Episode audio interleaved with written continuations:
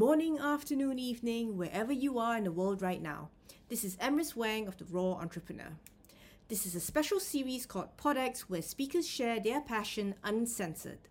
Initially, PodX was supposed to be an eighteen minute challenge. However, interactions with some guest speakers highlighted a few issues that I did not consider, and so out came the second format, which is simply just a regular talk with no time limit that speakers can choose to do. Today's talk is by canine herbalist Rita Hogan, who was game enough to try the eighteen minute challenge. No penalties for those who went beyond eighteen. The most important thing is that the speakers enjoyed themselves, which also included laughing themselves while sharing their passion. Her talk today is about herbal expectations. I want to thank her for making the time to share this with me and now with you. Um, I think expectations and patience are two of, I would say, the biggest obstacles to healing with uh, herbal medicine. Um, but really, they are pretty much the key to the kingdom of, of healing. And when you're working with herbs and when you're starting out and learning about herbs.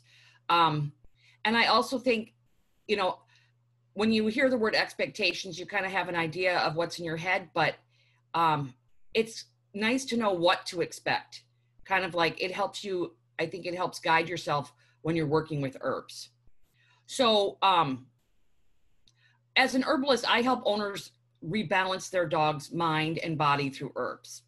And patience is, I would say, the main obstacle when using herbs uh, and helping people. Um, most herbal remedies take about three, I would say three to eight weeks um, to kind of really see a sign of improvement. And a lot of people are expecting things to happen like, you know, in the first couple of days. And when they don't get a result, they get very frustrated. Um, you continue using herbal formulas, um, I would say between four and six weeks to see if you're moving in the right direction. Sometimes you might move a couple steps back, but then you're, you really want to see that movement forward. And if herbal formulas don't give you kind of like a definitive result after six to eight weeks, and you definitely are seeing something moving forward, then you want to discontinue that remedy. And uh, that's a really important aspect to remember. So you want patience, but you always, you want to know those expectations for, I would say, most herbs. Um, I think patience involves looking at herbalism as a system of healing with its own, within its own framework. So a lot of times we're looking at herbalism within a pharmaceutical kind of mindset thinking, um, and we're trying to use herbs within that framework of, framework of pharmaceutical medicine. And that gets us kind of into a trap because they're not going to adhere to the principles of pharmaceutical medicine because pharmaceuticals tend to force the body to react. They kind of like, um, they make it submit for sure. Um, and sometimes we need that. Sometimes we need that, that like severe push. Um, Uh, especially when the, the body is threatened, um, like the, you know, the life force is threatened. Um, it can really save lives. But using herbs, we're probably not into that emergency medicine situation unless it's something very acute.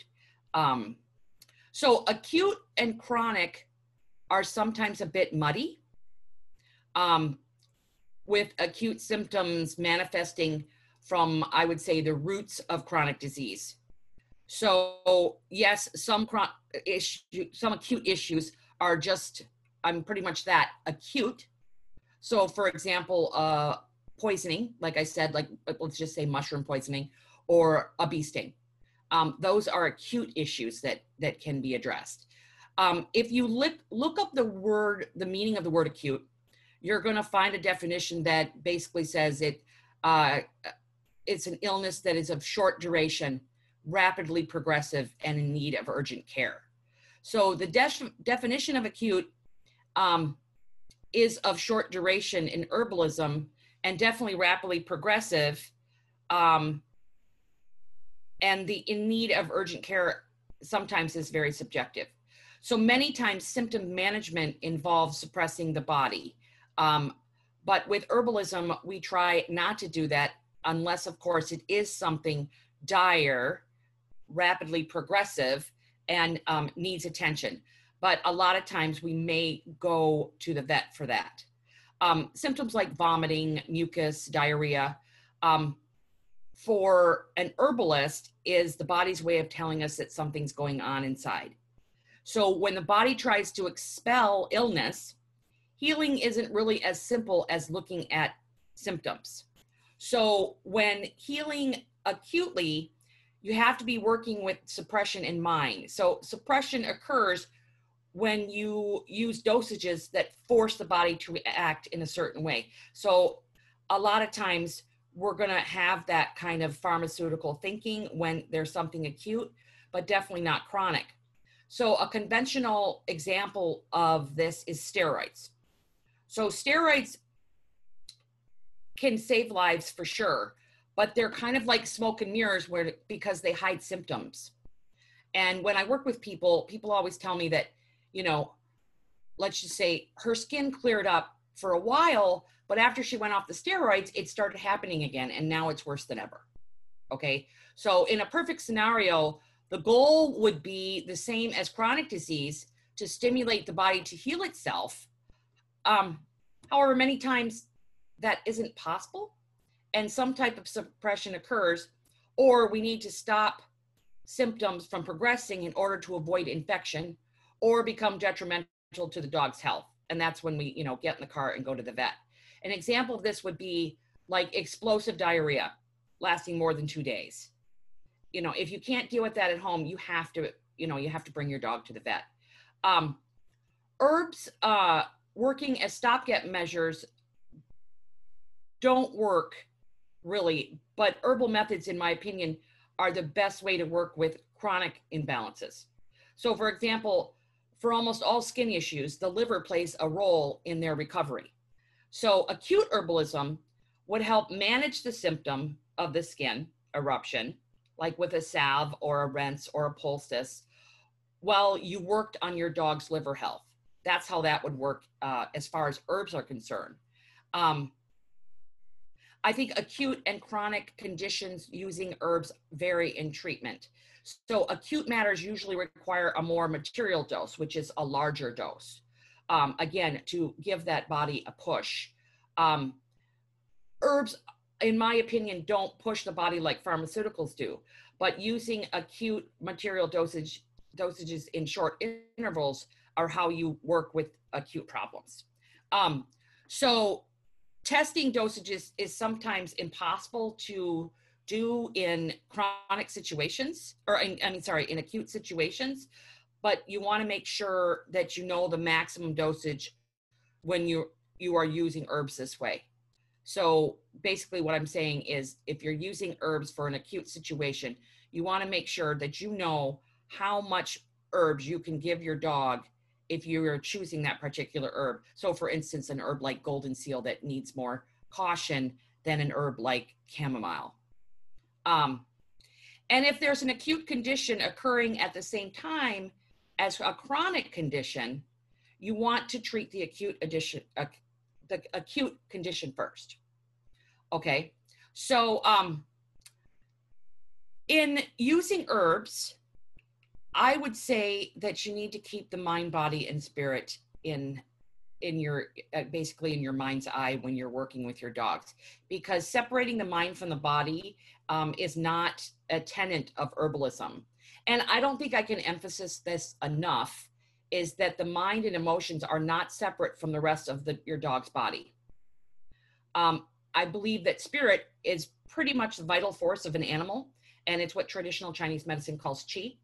Um, both animals and plants have what I would say is a vital force, and that's the force that we work with in herbalism.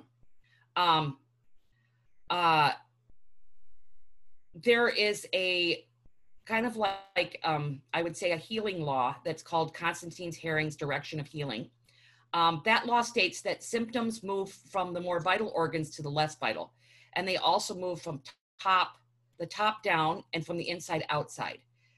And that is one of the healing laws that um, as an herbalist, uh, we practice. So healing is in reverse of the way it occurred. So for example, first your dog has an ear infection. Um, then a couple months later, a bladder infection. And then you figure out what you really have is a kidney imbalance. And so when you address the kidney with herbs and diet, the healing would take place in the opposite way it occurred, meaning the kidney first, then the bladder, then the ear. So as you become more proficient in healing and using herbs, you'll understand that when you're trying to get rid of an ear infection, it's probably going to be the last, the last um, condition in your dog that's going to heal up for, uh, it's going to heal up last, basically.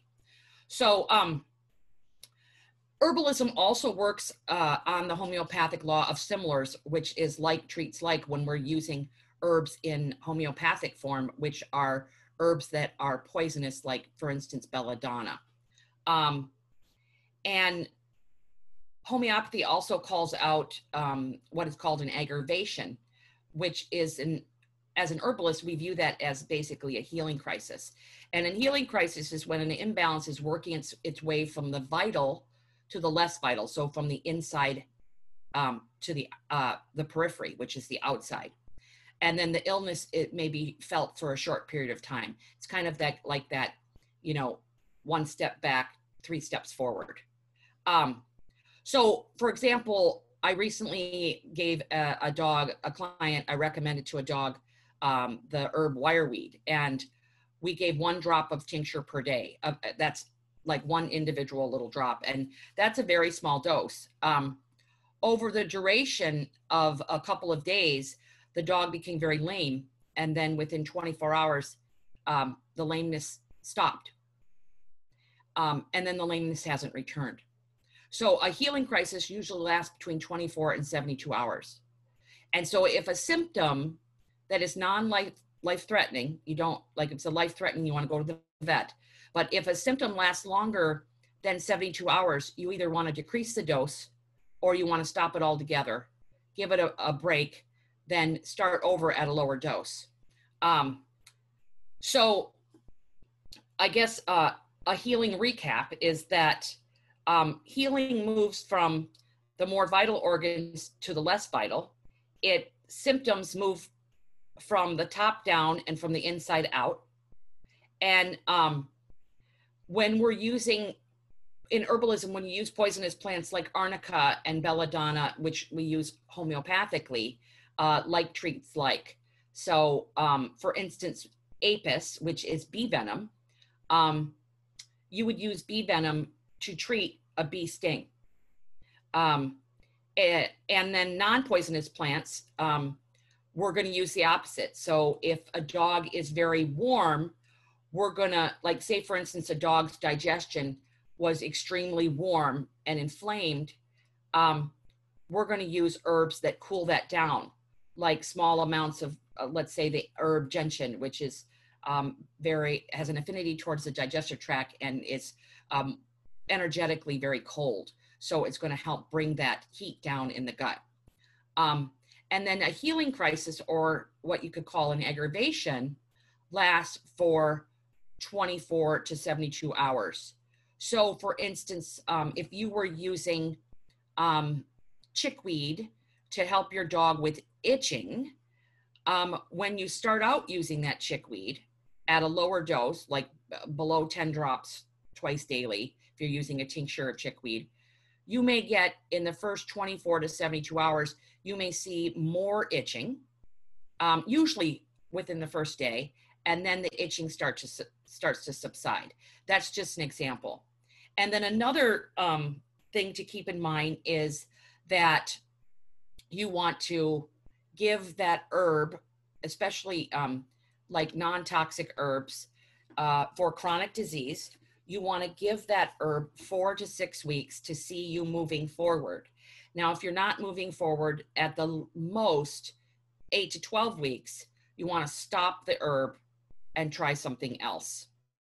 Or discuss it with an herbalist or your holistic vet and see if you want to try it at a larger dose to see if that makes a difference.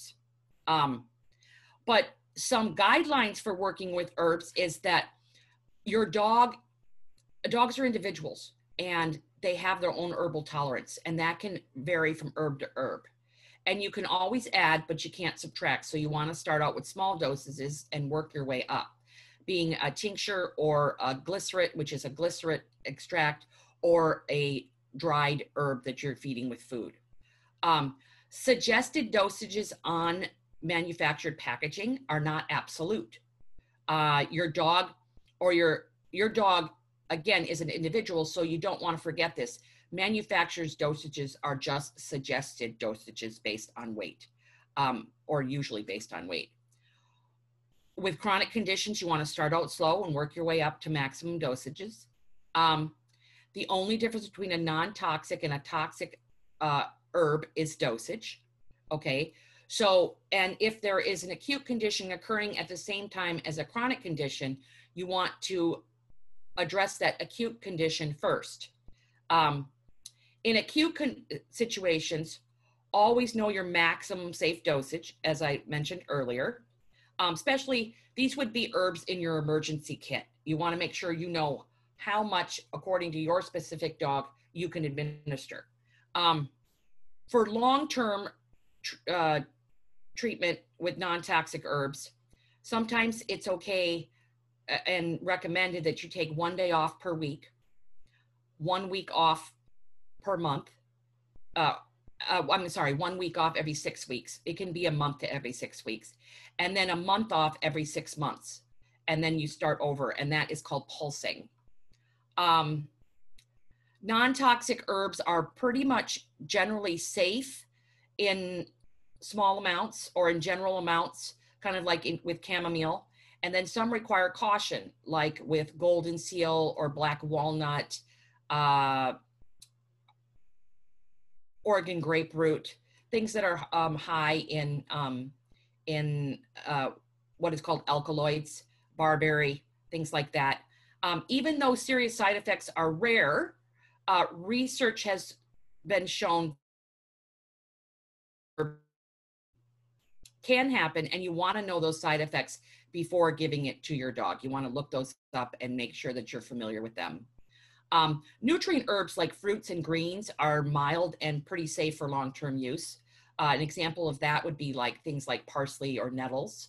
Um, other medicinal herbs, pretty, like I said, should be limited, again, because of things like alkaloids, which is a constituent.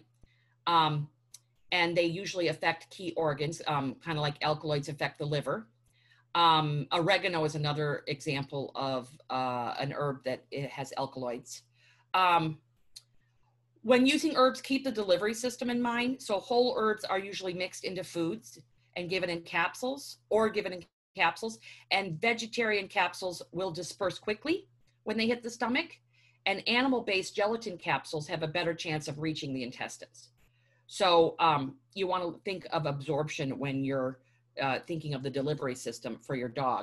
Um, tinctures, infusions, glycerates have a more immediate effect. Um, they have a more immediate effect.